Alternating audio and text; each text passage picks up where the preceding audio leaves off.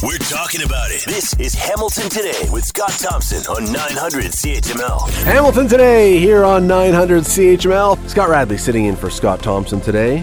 Welcome to the show. Glad you're along here on 900 CHML on this chilly Tuesday when we are possibly expecting our first real dose of snow. Possibly. They keep changing on us. The way you know it's not going to snow is if they tell us we're having a massive blizzard. Then you know you're safe because then we're not going to get any snow. If they say, oh, it's not going to snow today, probably get the snow tires on, buy some extra groceries, and be ready to hunker down because we may be buried.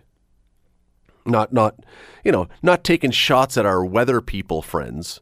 Snow just seems to be the thing that creates some problems.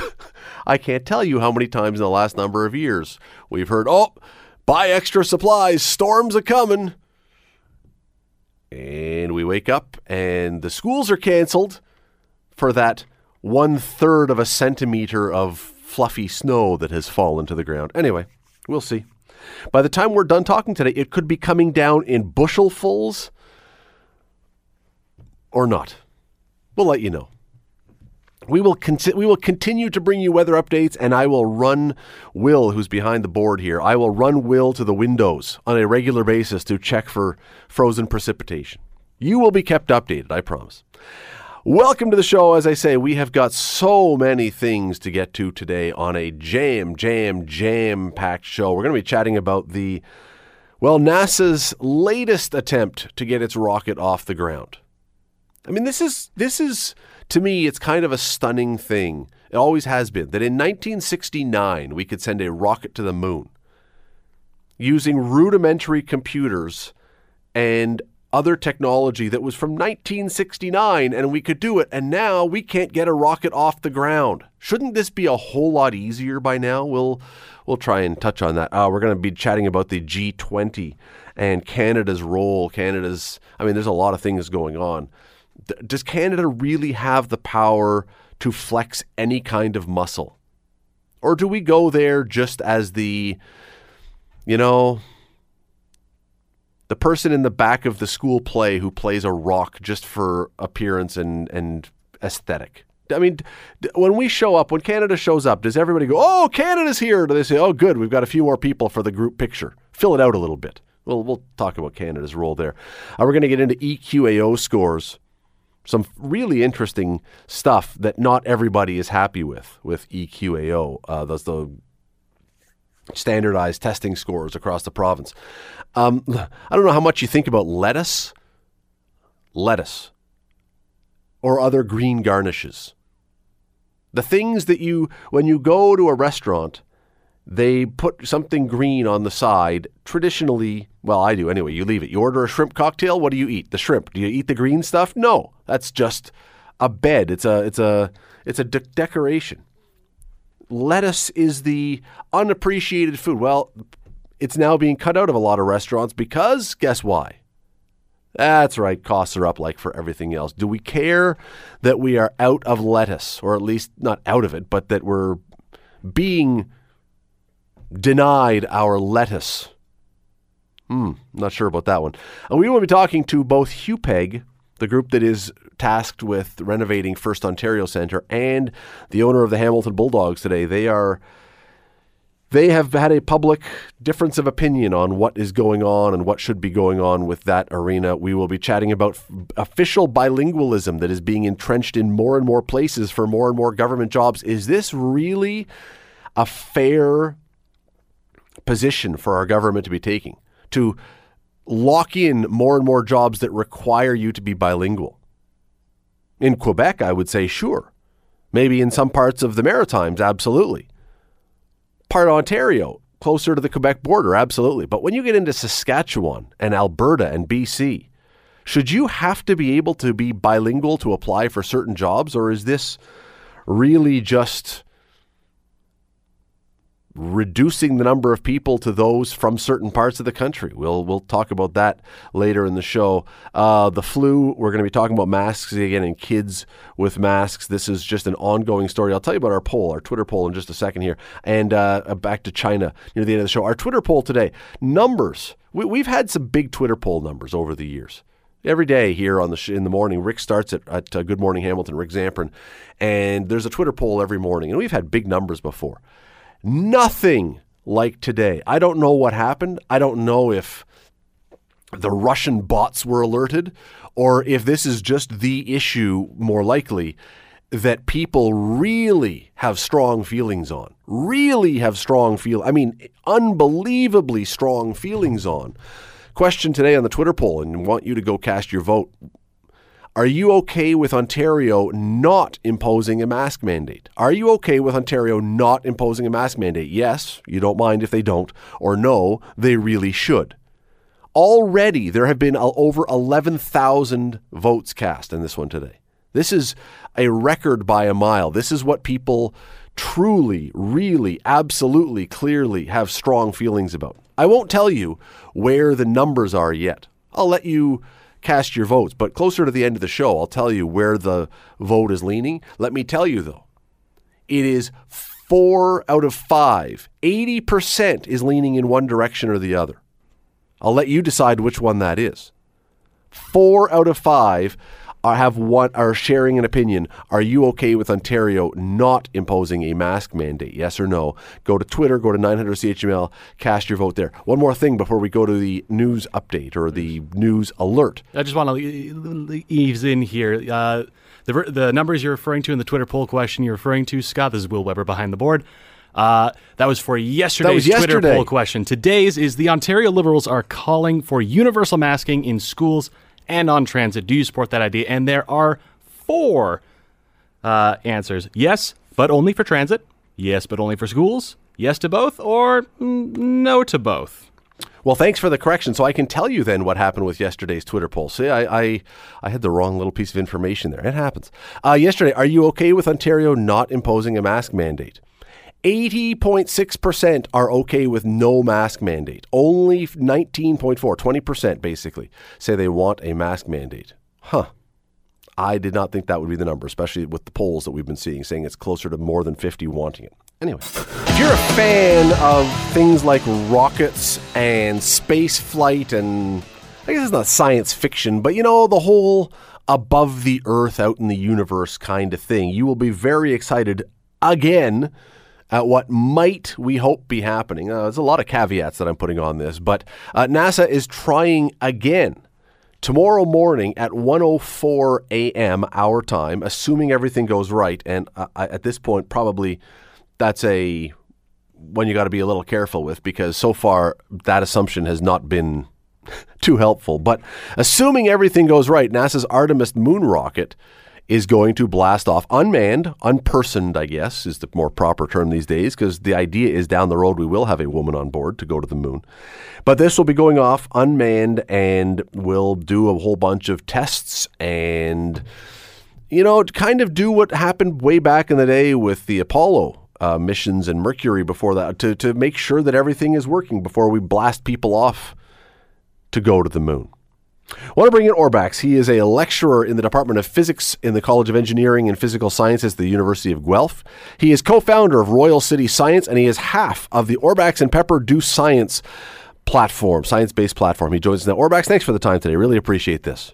Uh, no problem. I'm happy to be here. All right, help me out with this biggest question that I've got about this whole All thing. right. I cannot figure this out. 1969, with the most rudimentary technology, we were able to get rockets, not easily, but obviously with reasonable success, up to the moon. Shouldn't all these years later, 53 years later, shouldn't this be way, way, way simpler than all the problems we're having? Well, I mean, fundamentally, we, we did get to the moon, but we did lose a lot of rockets along the way as well.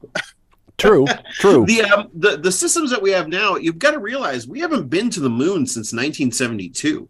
Uh, so it's been 50 years since we've attempted this, and not only that, the Orion spacecraft, which is attached to the SLS uh, rocket, which will be going in this flyby as part of the Artemis project, is actually the biggest craft of its kind made to hold astronauts in deep space, the furthest that we've ever tried to send a, a, a, ship that could hold astronauts out beyond the moon. So it's creating all of its own system of difficulties as we go along the way. Also, we're a lot safer these days than we were back then as well. And so all the continuous checks that are being done on these systems in order to make sure that we have a safe system.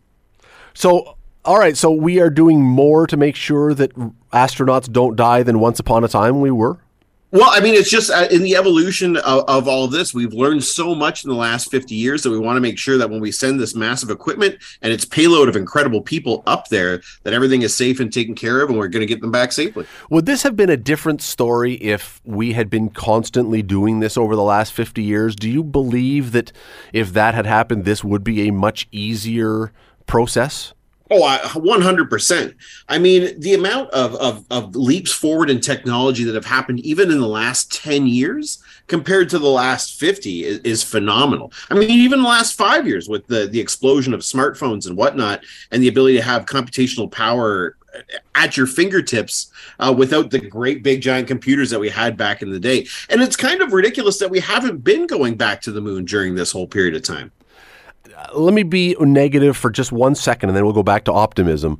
What happens to the program if something bad were to happen? Now, again, this is unmanned, so nobody presumably would die, but what happens if this rocket fails or falls over or blows up or something? Does the program die or is it just delayed or what would happen? Well, you know, it's hard to say. Um, I'm not necessarily a position to to to you know make any hard or firm decisions in that way. I, am just a, physics lecturer, as it were. But uh, you know, my thought would be that it would definitely cause people to reevaluate going. That's what I wonder. Uh, yeah, yeah. I, I, mean, you know, for programs like this to exist and for you know these things to move forward, I think a huge part of it is getting the population on board and getting people rooting for it and understanding the value that can be seen in doing these types of missions. And you know, you can only delay things or lose things so many times until you lose the uh, the love of the people. Because there was, and again, this is almost before my time. I was very, very, very young. I am, won't ask you how old you are. I don't know if you were around when the Apollo missions were going off, but as you say, they lost rockets, and there were people back then, from my reading of history, that were essentially arguing, "We can't do this. We shouldn't do this. It's too risky to do this. We got to stop it." Well, I'm only 45. So, you know, uh, in terms of, of my lifetime, we've never been on the moon in my lifetime. Um, but we have been sending things out to the deepest, darkest parts of space since the James Webb Space Telescope out a million miles behind the Earth. Um, it, it's exciting to me that we're going to go to our closest satellite and potentially do all this type of science there but that that is the thing you know it, it becomes a big question of public opinion as to what people think right.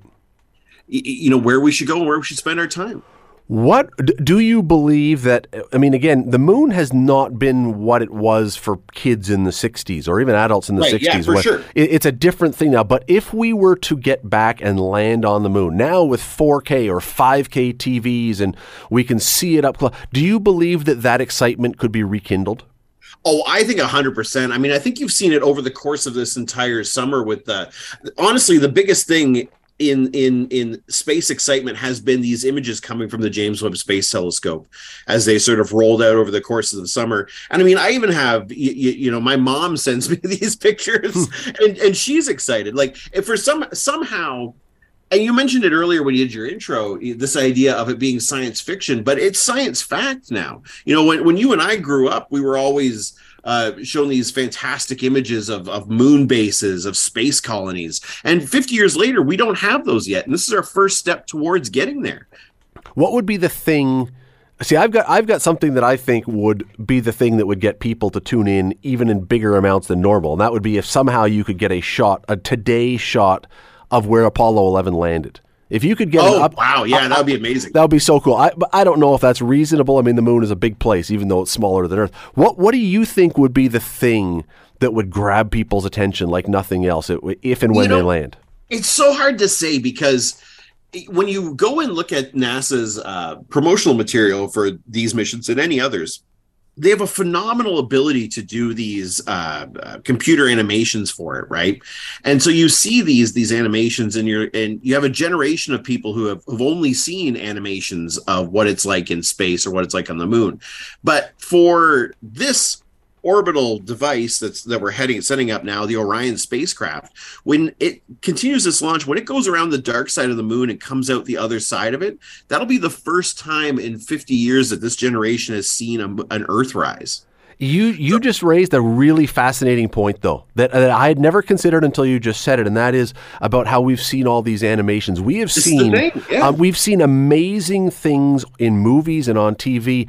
Are we going to be able to be impressed with something when we've, even though it's real, when we've basically seen kind of this portrayed with animation? Are we going to be hard to impress? I, you know what? That's always that's always the question that that comes into play, right? What what's more exciting, the the fantasy or the reality of all this? And I mean, I think it depends on the type of person you are. But to me, the fact that we're achieving these these these once impossible ideas, I, I mean, I find it fundamentally mind blowing and fundamentally wells up inside of me that by working together as a human race, as all people across the globe, scientists from everywhere, that all working together, we can achieve these incredible things.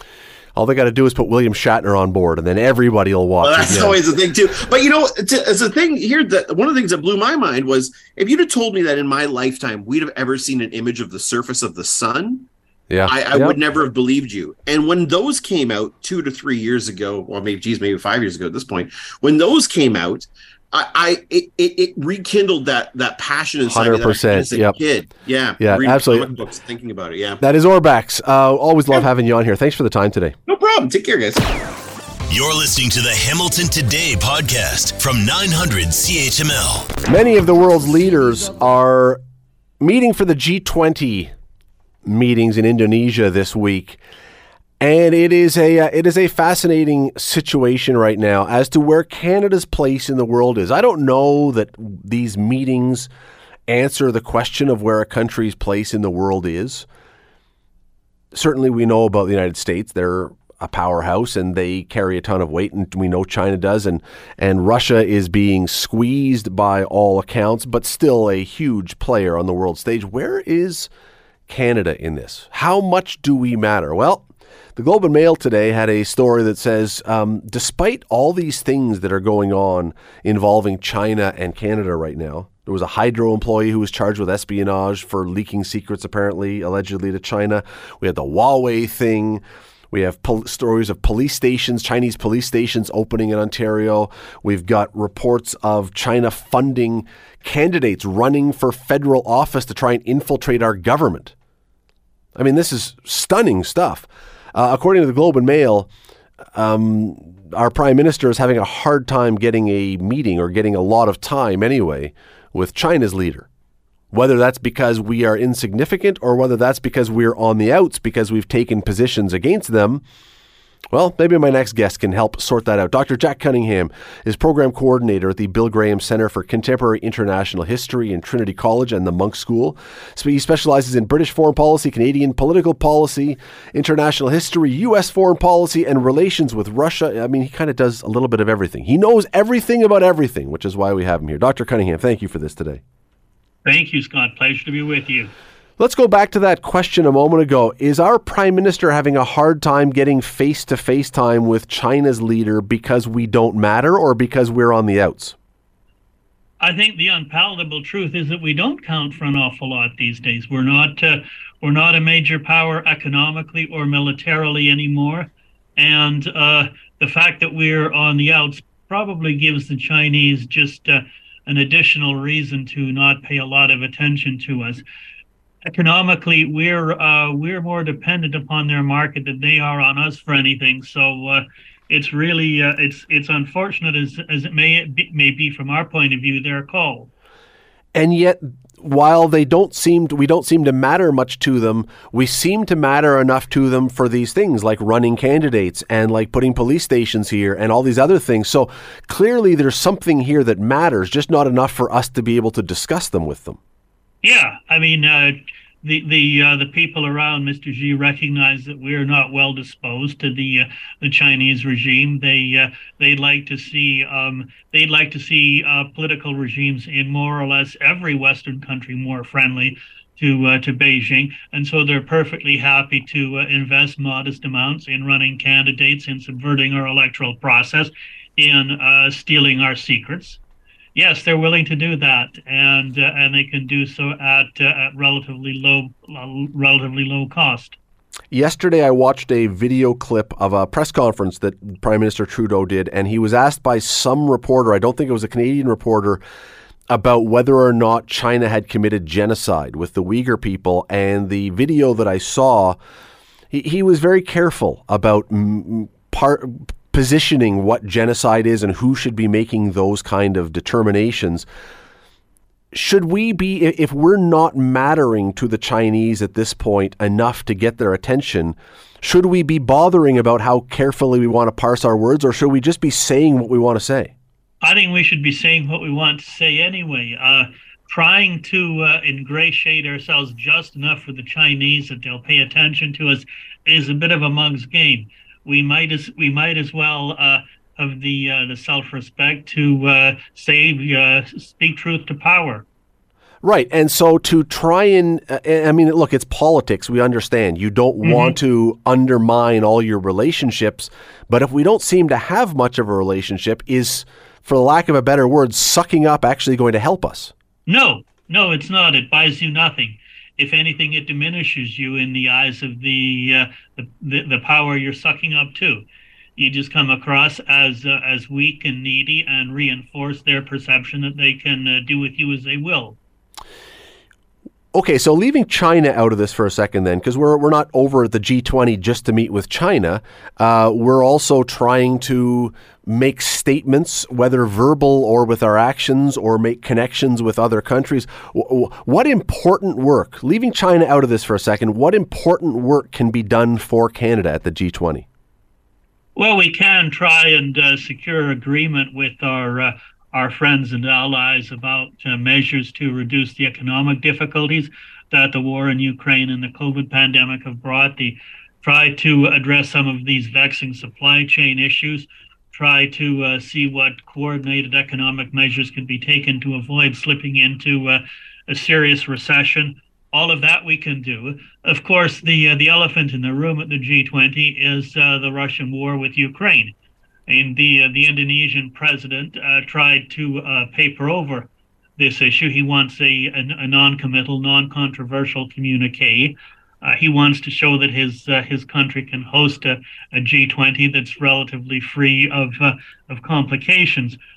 we have not, we and a lot of others have not been particularly inclined to play that game, and on that score, I think we're right. Minister Joly's announcement of additional sanctions and of uh, an extra half billion in aid to Ukraine is certainly welcome, uh, as far as I can see. And uh, at least this time, we're offering them uh, surveillance and communications equipment, and not just uh, not just balaclavas and parkas. So we're offering them stuff they can actually use uh, militarily. that's welcome. Although I note there's no timeline on the delivery of this equipment, and that that is some cause for concern. Uh, before we go, I, I, do think it's stunning, and I, I, I, don't know what to make of it. We've got these reports that Russian missiles have landed in Poland while the G20 is going on. Yes. I, I, I can't. I, is that? Do you interpret that as intentional to make a point, or, or are these a missile that went awry and oh nuts, we got to now deal with this? It could very well be a missile that went awry. We just don't know enough at this stage to uh, to pronounce definitively what uh, what happened and what it means. But if it was intentional, it's certainly a serious escalation and merits a serious response. No, no kidding. Absolutely. Uh, Dr. Jack Cunningham, we always love having you on. Thank you for taking time today. Not at all. Take care.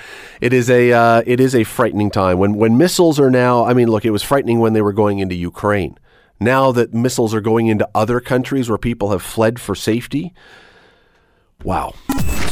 When there's an issue, Scott is all in on getting to the heart of it. This is Hamilton Today with Scott Thompson on Hamilton's News Today's Talk 900 CHML. I'm sure there are students who love taking tests back when they were in school. I was not one of them. I'm sure there are those who do. but they seem to be a fact of life, and many experts would say they're a really useful fact of life. Well, again, that uh, that is up for some discussion because students in the Hamilton Wentworth District School Board, based on EQAO tests, those standardized tests across the province, have now fallen below provincial averages in all the categories. The head of the Hamilton Wentworth Elementary Teachers Union says, well, these test scores are meaningless. Are they meaningless or do they mean something? Dr. Stephen Reid is a former chief assessment officer of EQAO. He's an assistant professor at Queen's University and the faculty of the University of Toronto and teaches math with the Ontario Institute for Studies in Education. He joins us now. Dr. Reid, thank you for the time today. Thanks very much. Good to be here. Is this meaningless? Well, it's it's interesting, or I guess I could actually say that it's kind of disappointing to see how the EQA results were actually presented, and I would say that the the results have been manipulated in a way to tell a story that it actually can't be told at this time. Meaning so, what? and what I mean by that is that back in 2018-19, um, there were particular assessments that were taking place. They're paper and pencil assessments. And when even when we look at grade nine, grade nine was two assessments, one for academic, one for applied. And EQAO uh, merged those two together to have a comparison with a brand new assessment uh, for a G stream, the brand new program uh, in mathematics. So we cannot compare. All we do, all we have right now is really a new baseline that we'd be able to judge uh, with respect to uh, where uh, students fell uh, with respect to their scores. However, there's other parts of EQAO that could have been placed side by side, and that's data that we're missing right now. And so EQAO also has questionnaire data, which is very, very useful because what we know uh, is that EQAO in the past actually looked at their data from grades three and six uh, for mathematics, and they were able to identify if students felt good about mathematics, thought they were good at mathematics, also thought that they used the strategies in classroom effectively to answer complicated math questions. Guess what? If they did that well, then years down the line, what we saw in grade nine is that they were still doing well.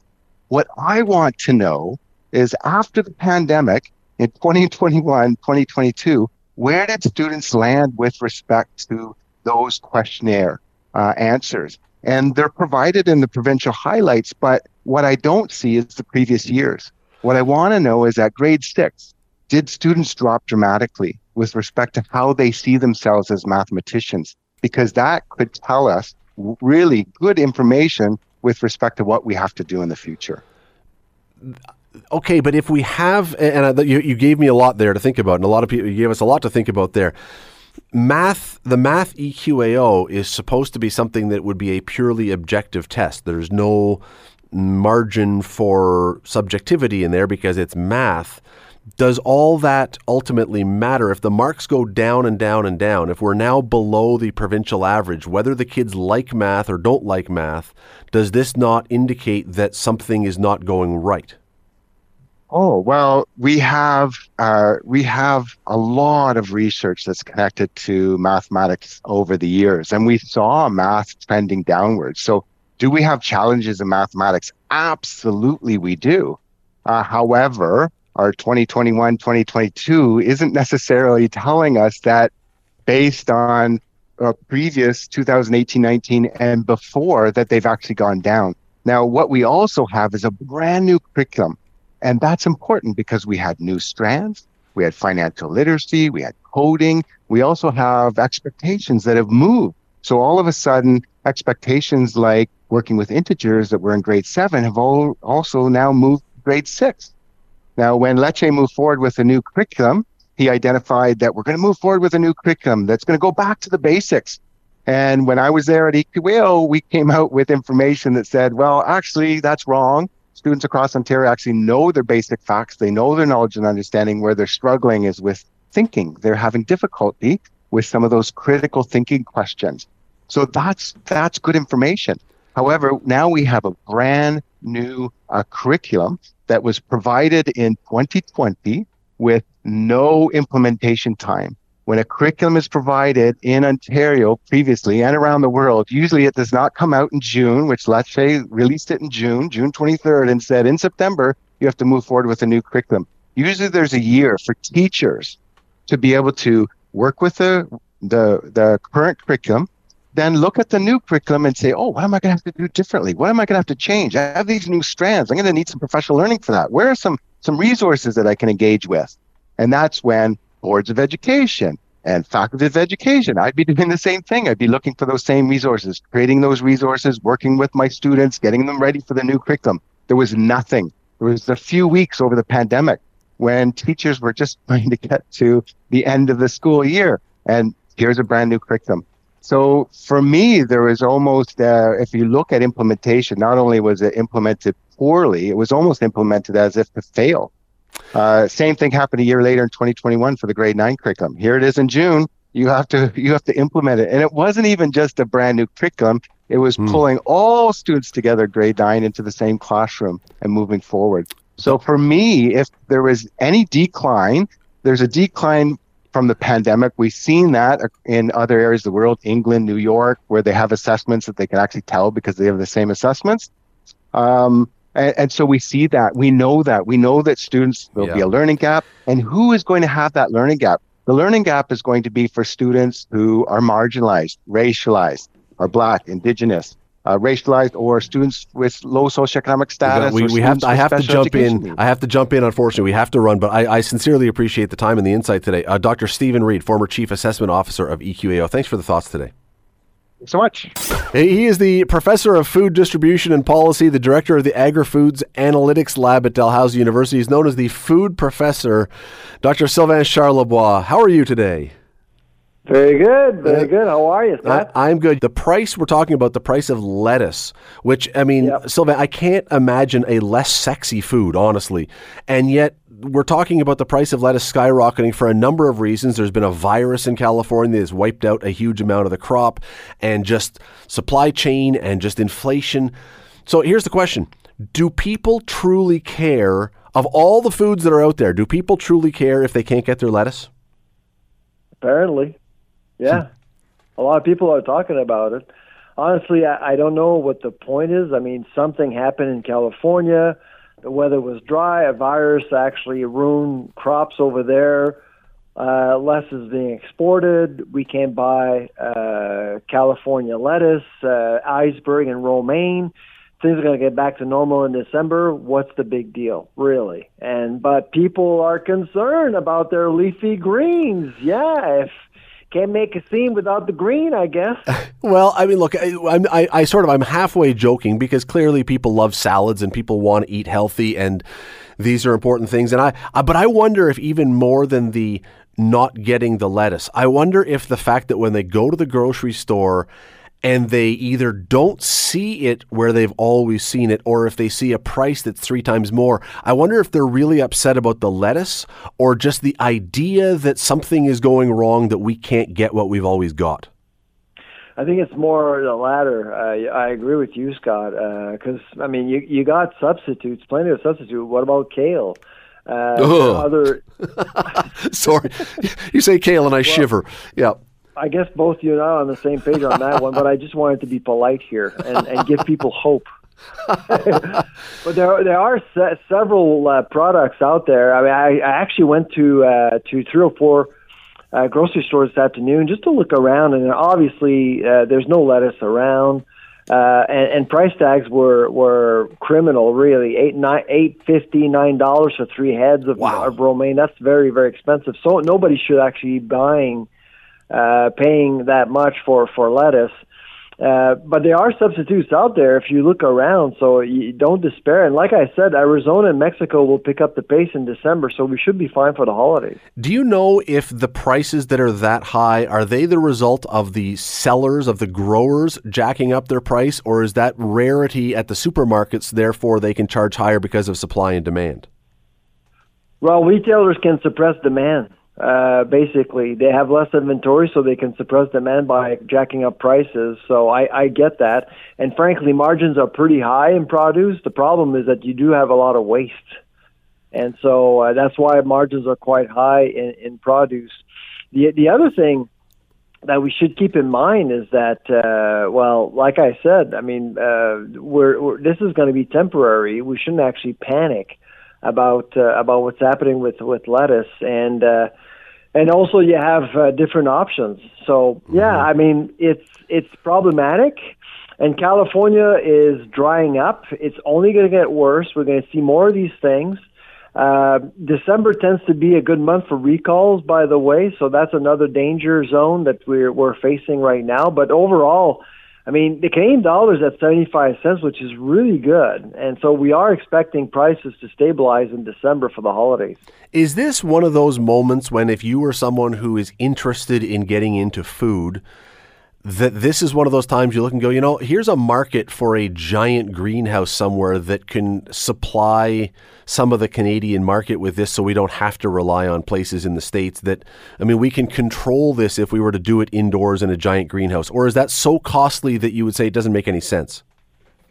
Well, this is what's happening with uh, with California and trades. California are starting to see trades very differently now. I'll give you one example. Uh, this year, Driscoll's, uh, the, the the largest uh, produce uh, manufacturer in, in the in, in the world, really, decided to license Canadian farmers in both British Columbia and Quebec to grow their strawberries in Canada where there's water. So they gave farmers all the traits, all the genetics, uh, and all they need to do is to grow the stuff uh, in greenhouses, and they can actually label them as Driscolls. And I think that that may happen to, to lettuce as well, given what's going on right now. My guess is that they may actually start licensing folks. So if you're looking at a greenhouse in Canada, the greenhouse itself is pretty expensive. I mean, growing stuff in a greenhouse is capital intensive, but if you're given all the genetics, all the research, which is worth millions of dollars, then you got yourself a nice business case. Well, it's a good thing that you wrote your book about poutine because there's no greenery or lettuce in poutine, and so we're, we're safe. if you only eat poutine, Sylvain has a great book, Poutine Nation, out. Uh, you can go read that one. You can solve the problem of having to worry about vegetables and greens and just eat poutine. It, will fill you up. And by the way, Scott, I don't know if you knew that, but uh, Poutine Nation was nominated for a Taste Canada Award. Of course it was. Best, for best uh, book narrative, yeah. I'm not surprised I, at all. It's I uh, didn't win because the book that won was a masterpiece, really. Uh, but I actually was nominated, which I thought was nice. Absolutely, and it's not surprising to me at all. If you write like you talk, uh, I'm not surprised one little bit. Uh, Dr. Sylvain Charlebois, the food professor, always love having you on. Thanks for doing this. All right, take care.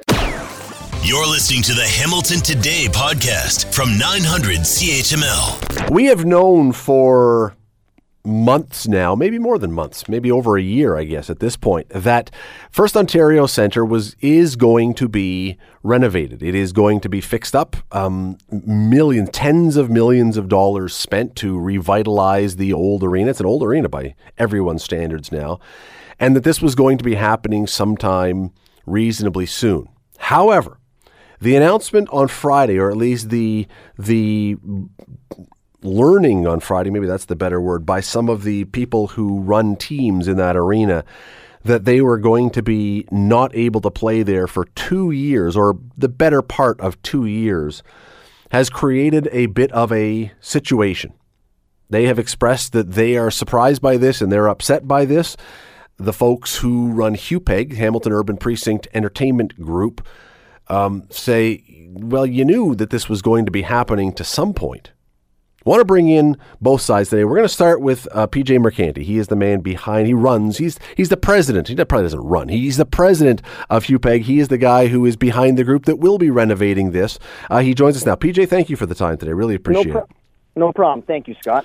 So uh, let's start just with the very beginning part. You uh, and HUPEG had planned to do this upgrade to the arena. Then all of a sudden, Tim Leiweke and his group, which is a big American, uh, he was with Maple Leaf Sports Entertainment, but he's a big American company now that does these things. You partnered. That increased the scale of what was going to be happening, as I understand, at the arena. How did that change plans for what was going to happen and what construction was going to look like and everything else? So, so now with the increase in the renovation budget, the complication of the renovation has obviously in, in, increased. And, you know, we had a meeting a few uh, weeks ago with our architects and construction partners around the possibility of still keeping a, a hopeful staggered renovation, but it wasn't recommended for, you know, logistical, fiscal reasons. And so, you know, when we learned of this, we shared it. But I also want to note, I think it's important to note, uh, that over the past five, six months, I was informed of conversations that had taken place uh, between members of our HUPEG team and members of the Bulldogs, uh, as well as some of our other new partners with, you know, with the Bulldogs about the general construction timelines. And I even believe, Scott, there was a spec article that you had prepared back in July that referenced how Jasper acknowledged that the likelihood um, of the uh, teams needing to relocate for the 23-24 uh, season would happen once construction began.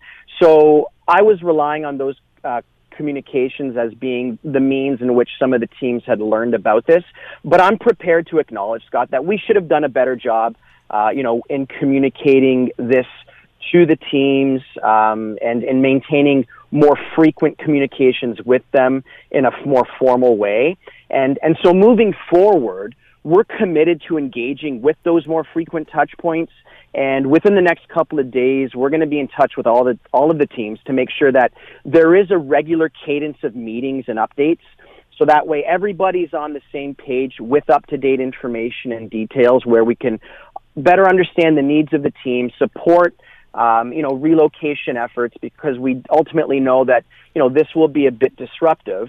Um, and I've reached out to Mr. Andlauer personally, inviting a follow-up conversation, be it on the phone or in person, and I'm I'm hopeful that a positive dialogue can be reengaged. You know, we've got a long hand, long-standing history with the Bulldogs, with their foundation. I've got nothing but respect for Mr. Andlauer, for the team, and you know, we've supported one each other's events over the years. When we when Carmen's hosted the Wayne Gretzky uh, event that you were at um, back in 2017, the Bulldogs Foundation was one of the evening's beneficiaries. So we're hopeful we'll be able to get things back on track or back on track and look forward to the future because we do have that strong history with them and there are exciting things to look forward to with this renovation, Scott. You mentioned, I just want to mention, you mentioned Jasper. Uh, that's Jasper Kujavsky, who's a partner with HUPEG, who's the point man, I guess is the right word for this project right now.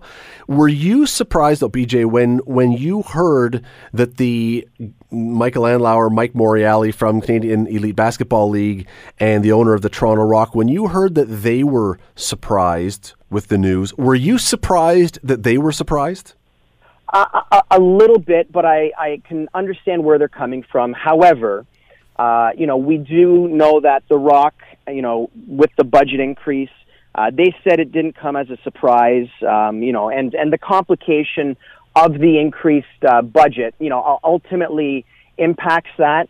Um, but, you know, we're, we're looking forward to the future. You know, my father uh, had a line that said, "It's not how you start the race that counts; it's how you finish it." So we're hoping that we can get things back on track with the team, uh, with all the teams, and and look to the future because you know this deal and this renovation is great for Hamiltonians and for all of the all of the tenants. You know, the deal is going to save Hamilton taxpayers. $155 million over 30 years. The scale of the renovation is going to increase to a minimum of 80 million and could be as high as 150 to 200 million. And we've always acknowledged that there would be some disruption. Um, and you know, our, our partners at the Oakview Group, they're committed to doing a world class renovation with us. You know, they've done great things. The Climate Pledge Arena uh, in uh, Seattle, the UBS Arena in New York, the Moody Center in Austin, Texas. These are world-class renovation projects, and and so we're excited to to put Hamilton on the global scale. We're excited to have discussions with all of the tenants about our future partnerships in a renovated arena. And we know that HUPEG, you know, with the city, we're going to be embarking on a downtown district visioning exercise where we're going to be welcoming community engagement and feedback about what does the renovated uh, uh, arena and district look like? Uh, you know, we, we're going to be launching a new HUPEG website that's going to be a mechanism for which feedback could be provided to us. But we're ready to double down on our communication efforts with the teams uh, with all stakeholders and and with the public at large, so that that way everybody can have uh, their voice shared, and we're going to be all ears as it relates to, uh, to to all this stuff. One other concern that was raised in the last day or so about this was about the timing that, you know, construction projects, unfortunately, we know don't always get done in the time they are supposed to get done. Is 20 months a reasonable time frame for this or is that with built-in cushion or is that a tight time frame that this probably will be going longer than that? Well, we, we feel comfortable. Those are the timelines that uh, that we've been shared by the architects and construction partners. And obviously, Oakview Group has a track record now with many renovated and completed uh, arena projects. So we're confident that the timing estimates they've provided to us are going to be accurate. And you know, we know that. Um, that there's going to be a bit of a runway, obviously, before construction begins. So we'll be able to get all of our ducks in a row, all of the permits in place. But I just want to emphasize, you know, we want to apologize to the teams who are impacted, to their fans, to the community. You know, this is a big project with a lot of moving parts. So some disruption was inevitable, but we're excited about what the project's going to do to reinvigorate the downtown core, to bring renewed energy and excitement into Hamilton. Uh, and so we're looking forward to the future, and we're going to do everything we can to make this project something everybody can be proud of, including all of our tenants, including the Bulldogs, the Rock, and the Honey Badgers. That is PJ Mercanti. He is CEO of Carmen's Group, and he is president of the Hamilton Urban Precinct Entertainment Group. I very much appreciate you coming on and talking about this, PJ. Thanks no, for doing this today. No problem. Thank you, Scott. If Scott Thompson isn't satisfied with an answer, he'll delve into the issue until he is. You're listening to Hamilton Today with Scott Thompson on Hamilton's News Today's Talk 900 CHML. Just last segment, you heard PJ Mercanti, who's the chair, the president of the Hamilton Urban Precinct Entertainment Group. That's the group that's going to be rebuilding First Ontario Centre. You heard him explaining what was going on from his perspective with this situation that has arisen this week. Uh, essentially, what happened was the three main sports tenants of the arena on Friday learned that they were going to be out of the arena for two, almost two full years, up to two full years while construction, two full seasons while construction was going on. Uh, Mike Morreale, who's the president of the Canadian or the commissioner of the Canadian Elite Basketball League, he said he was angry. Um, the owner Jamie Dawick of the Toronto Rock says kind of it sucked for him because he's just trying to get sorted out here in Hamilton. And my next guest was also displeased with how things played out. His name is Mike Andlauer. He is the owner of the Hamilton Bulldogs, who joins us now. Mr. Andlauer, thank you for this today. Hey, good evening, Scott. So, all along, we've known that the arena renovation was going to be happening and that it was going to be a substantial renovation and that it was going to take some time. What what had been your expectation of what was going to happen to the Bulldogs? W- were you not thinking that you would have to leave at all, or what? What was your belief about what would happen during that renovation? Yeah, I mean, I, this is long. Uh, there's a bit of a chronology on it. Actually, I never really knew what was going to happen uh, after January 2020, when when council rejected the idea of a of an arena at Lime Ridge Mall. Um, they quickly went out and and had a motion to outsource um, their hospitality and entertainment venues, uh, which I believe was a great idea at the time, uh, and still believe that.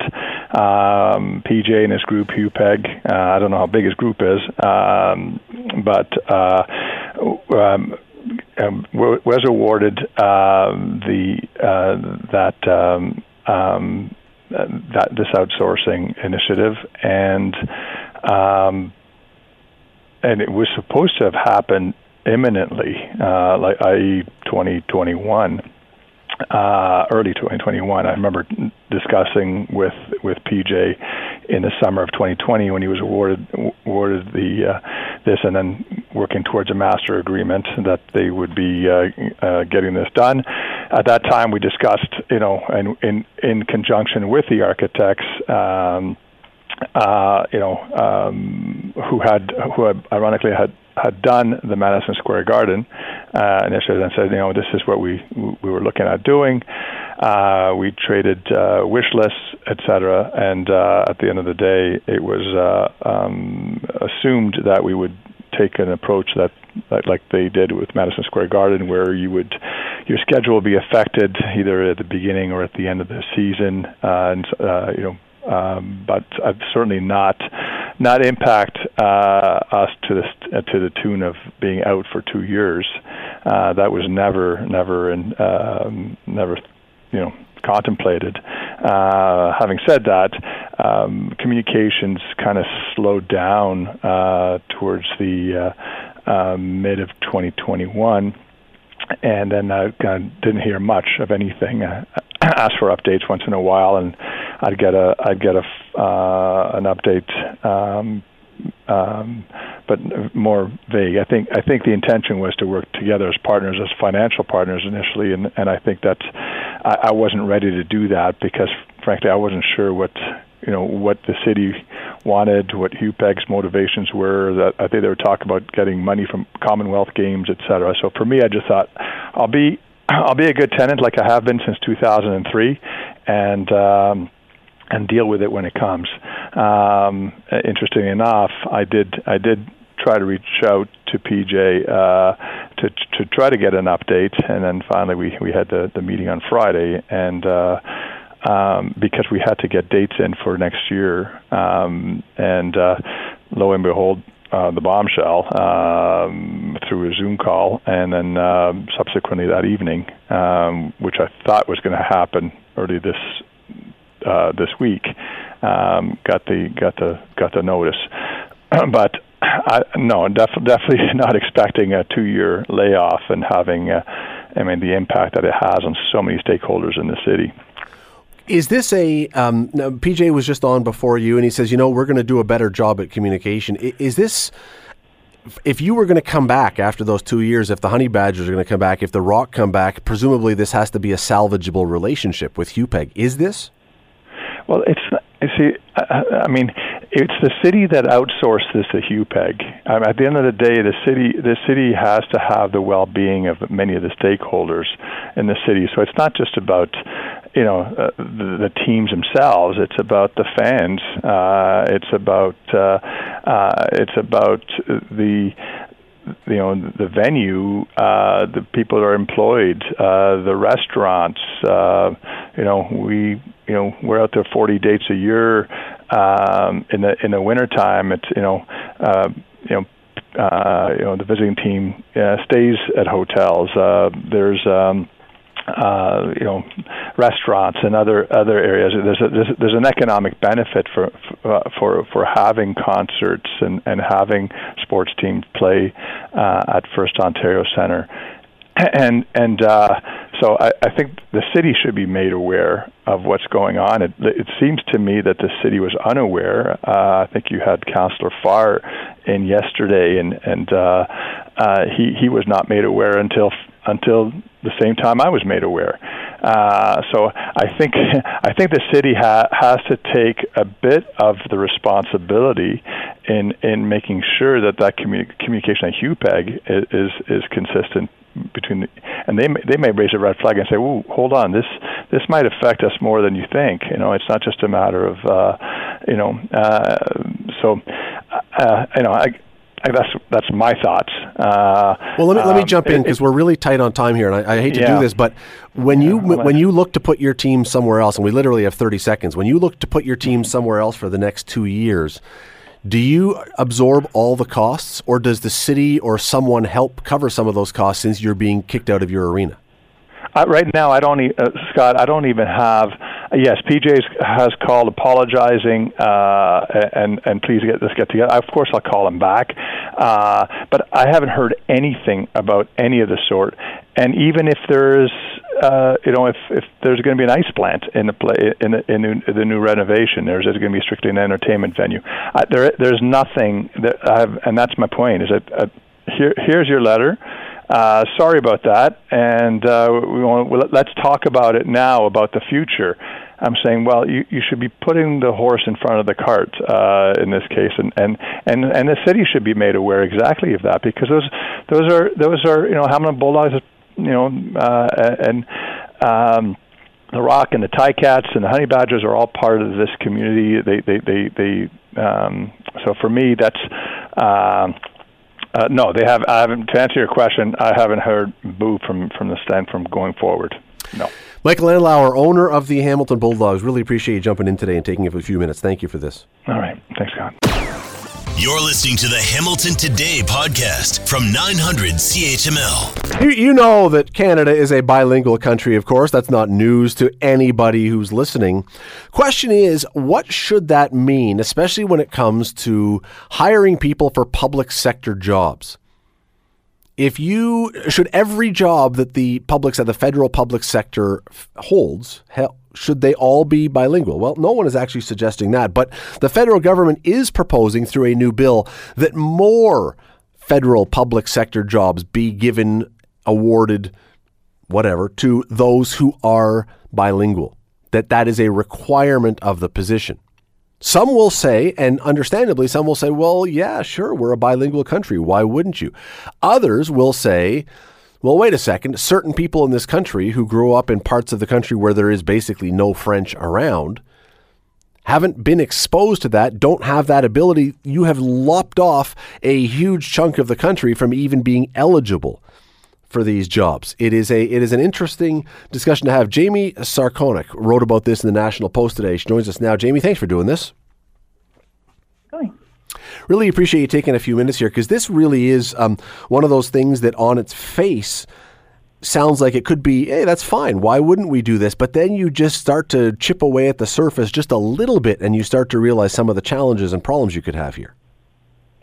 Yeah, and it's it's interesting because as you said, like we've always had um, the right to speak in English and French and expect government to be able to handle us choosing to speak in French or English.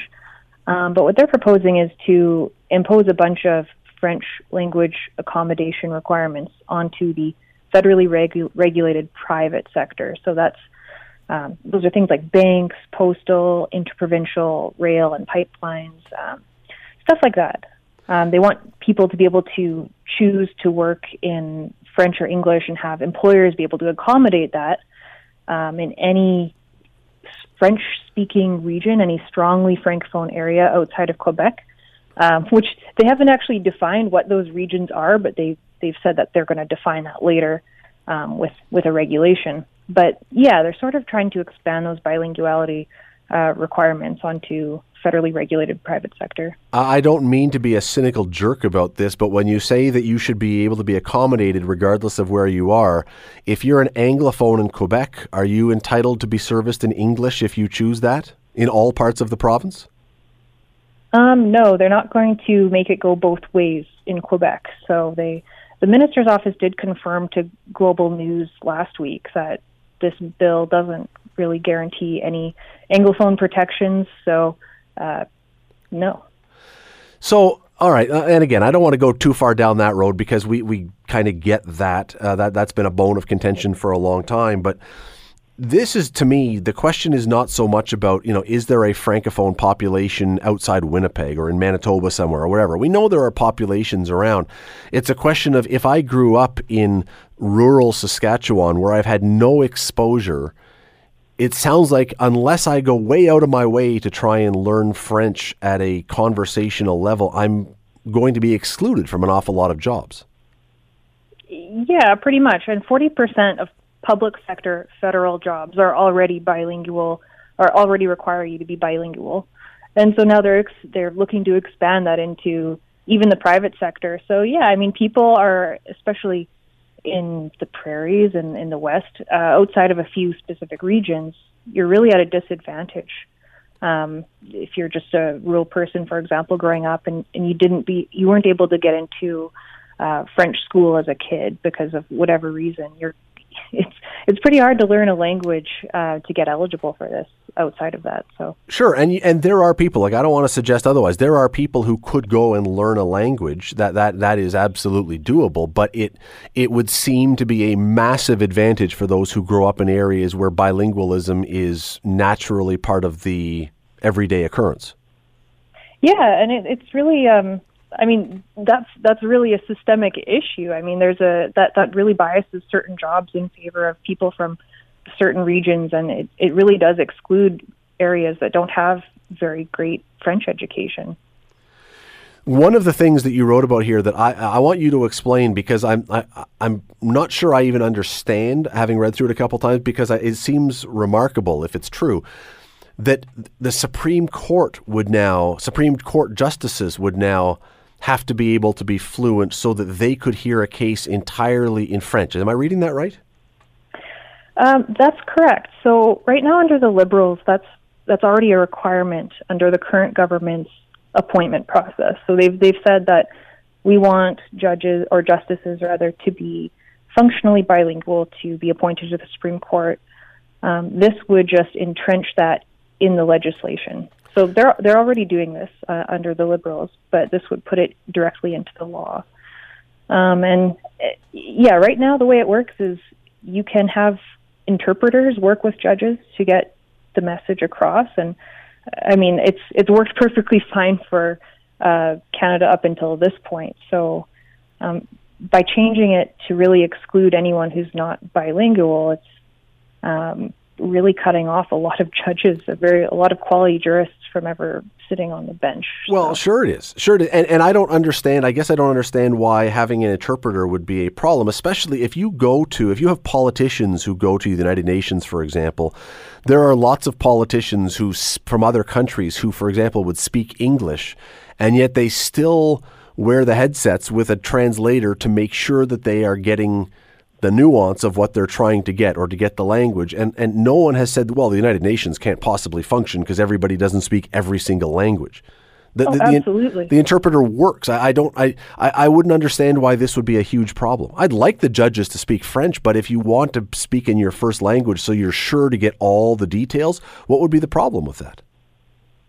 Um, th- there shouldn't be a problem with that. Really, it hasn't been. And um, what what should really matter with that is with the Supreme Court especially should be the the quality of jurists, their ability to reason, and and you can reason through um, legal situations in a, in a different language and have it interpreted to you and, and be perfectly fine. So, no, it really like t- to me, I mean, that looks like a systemic way to to put anyone who's not from a bilingual region at a disadvantage because, um, I mean, most law schools in Canada are English only. Mm. So most people are getting their legal education in, in English, and they shouldn't be excluded from these positions just for that. Jamie? I mean, if you look at a map, the main bilingual regions are uh, Eastern Canada. Most of most bilinguals are in Quebec, um, some in New Brunswick, and then and then you have the the few that are scattered across the rest of the country. So, lots of regions are English only. Um, we should have people be able to sit on the Supreme Court no matter what their background. Let me throw one more thing at you. We only have a few seconds here, but you write this. It's yet another new law that expands the federal government's power over cultural policy. How would it, how would it expand the, the, its reach over cultural policy? Yeah, I mean, through various granting programs um, and online regulations that are, or online laws that are coming through the House of Commons right now, the government's really been looking to uh, get a stronger hand over cultural policy, let's say. Um, so when it comes to news coverage or um, online content, the government, like the federal government, is really looking to regulate what's going on with that. So languages are another part of culture that they're really trying to delve into instead of taking a hands-off approach, which I think is more sensible. So, so if more and more people from certain areas where bilingualism is already a thing, if more and more people find their way into the workforce, they will naturally have more control and more push over cultural issues. Um, yeah, that, that that's what follows from all this. Really, um, there are a limited number of spots, and they're very biased towards, or they're very favorable, let's say, for people from bilingual regions, which tend to be from um, the east, really. So. Jamie Sarkonak, it's a, it's a terrific piece. Uh, people should read it in the National Post. Trudeau Liberals enshrining even more privileges for bilingual workers. Uh, Jamie, thanks for the time today. I really appreciate you doing this. Yeah, thank you. Some people who are homeward bound are homeward bound because they've suddenly got the flu. It is um, whether you're in a railway station or on your way to your destination, whatever the lyrics. The flu in Canada is everywhere apparently now. I mean, that's a bit of an overstatement, but uh, the latest numbers show that influenza is now it's now past the seasonal threshold, and is according to the experts, we are in the start of an epidemic. But of course we are. Why, why wouldn't we have something else to deal with, right? We've got we made it through COVID. Why wouldn't we have something else to deal with? Well, yes, we are we are now into some big numbers for the flu apparently and potentially growing, which is raising all kinds of questions. The decision, the discussion about mask mandates or what to do or whether to get shots or I know someone who might know something about this. Let's bring in Dr. Iris Gorfinkel. She's a family doctor, a vaccine researcher, founder of Prime Health Research, and she's a medical columnist. She joins us now. Doctor, thank you for this today. Many thanks for having me, and a warm good afternoon to you. Thank you so much. So, we are now in a flu epidemic. Here's the thing about this that I was wondering about yesterday. We were talking a little bit about this on this topic. For almost two years, maybe two full years here in Canada, we had essentially zero cases of the flu. I mean, I know there were a few, but the, the statistics showed it was almost a complete non-factor. What has changed? That's absolutely true. Uh, so, how, how do you even start this list? All the precautions that societies were doing, right? We were masking, we were physically distancing, we were we were so cautious about so many things. We had limits on gatherings. All of that has changed now. So, you know, naturally, we're going to see not just a tiny increase in flu cases, but a massive increase. And that's what we've seen. You could almost count them on one hand two years ago. And now there is, as you've mentioned, this is Public Health Agency of Canada, not just Iris Gorfinkel, saying it. We are in the midst of an epidemic. And what determines that? Like, how do they even call it? It's not just the number of cases, it's the test positivity. So take a look. Two weeks ago, it was 6.3%. In other words, just over one in 20 tests that were done were positive for influenza. Now it's one in more than one in 10. And that's what determines it. As soon as it's more than one in 20, it's called an epidemic. So it's an epidemic. That's what we've got on our hands. And that's why we have to have all the precautions in place. I've got to put in a plug for vaccination. Guess what the number one cause the number one cause of influenza as we speak is H3N2. And that particular variety of influenza is, in fact, in the flu shot. So this year's mm. flu shot should prove pretty good. The, the the the difficulty with this, I mean, there's lots of difficulties. The difficulty with this is that we were able to so effectively not have the flu with all the things you just described, but we also hated that life. We, most of us hated social distancing, hated being in our basement all the time, hated wearing a mask, hated having to do all those things. We couldn't wait to stop doing those things. So it seems like it becomes the trade off that if you're going to say, I don't want to have to live that life, you're going to have to accept to some degree that you're going to have flu around. No, you, you're you're totally nailing it. There's no question that those activities cause serious harms, and some of which are still ongoing right now. But the things that we can do, the low-lying fruit, a mask is low-lying fruit. They've looked at does a mask, even when it's in a school setting to young children, cause harm? And the answer is no, it does not. Far greater harm is caused when we do not mask. So, especially now that the hospitals, the pediatric hospitals, are so overwhelmed, and let's talk about that. We're talking 140% occupancy. We're talking about beds that they don't have that they're now trying to have to create. You take a look at the emergency room waiting waiting times for kids. We're talking what 12, 14 hours, and that's going to serve as a serious, you know, disincentive for people to take their kids who really need to get into hospital. So it's not just about us, although masks do protect us, it's also about protecting parents from taking it home to their children. And that's, you know, it's, it's interesting. You take a look at the so called triple demic. We've got RSV, we've got influenza, we've got COVID 19, three things. And the thing about, and, and they all affect the same groups of people, right? So it's elders and the very young who are most at risk. But the elders are basically really well vaccinated at this point. Well over four out of five are totally vaccinated. And they're also extra cautious with masks. But when you look at kids, especially very young kids, they don't have a vaccine against RSV. And you know, 97%, this is an interesting factoid to take home to dinner 97% of kids are going to have RSV before they're two years old. Hmm. It's a universal disease, and one in 50 to one in 100 wind up in hospital from it. So, what we've got now is a tsunami of kids getting RSV who didn't have it before. They're all getting it simultaneously, and that's what's overwhelming the hospitals. That's what's causing about half of the hospitalizations for kids. It's RSV, the other half is influenza.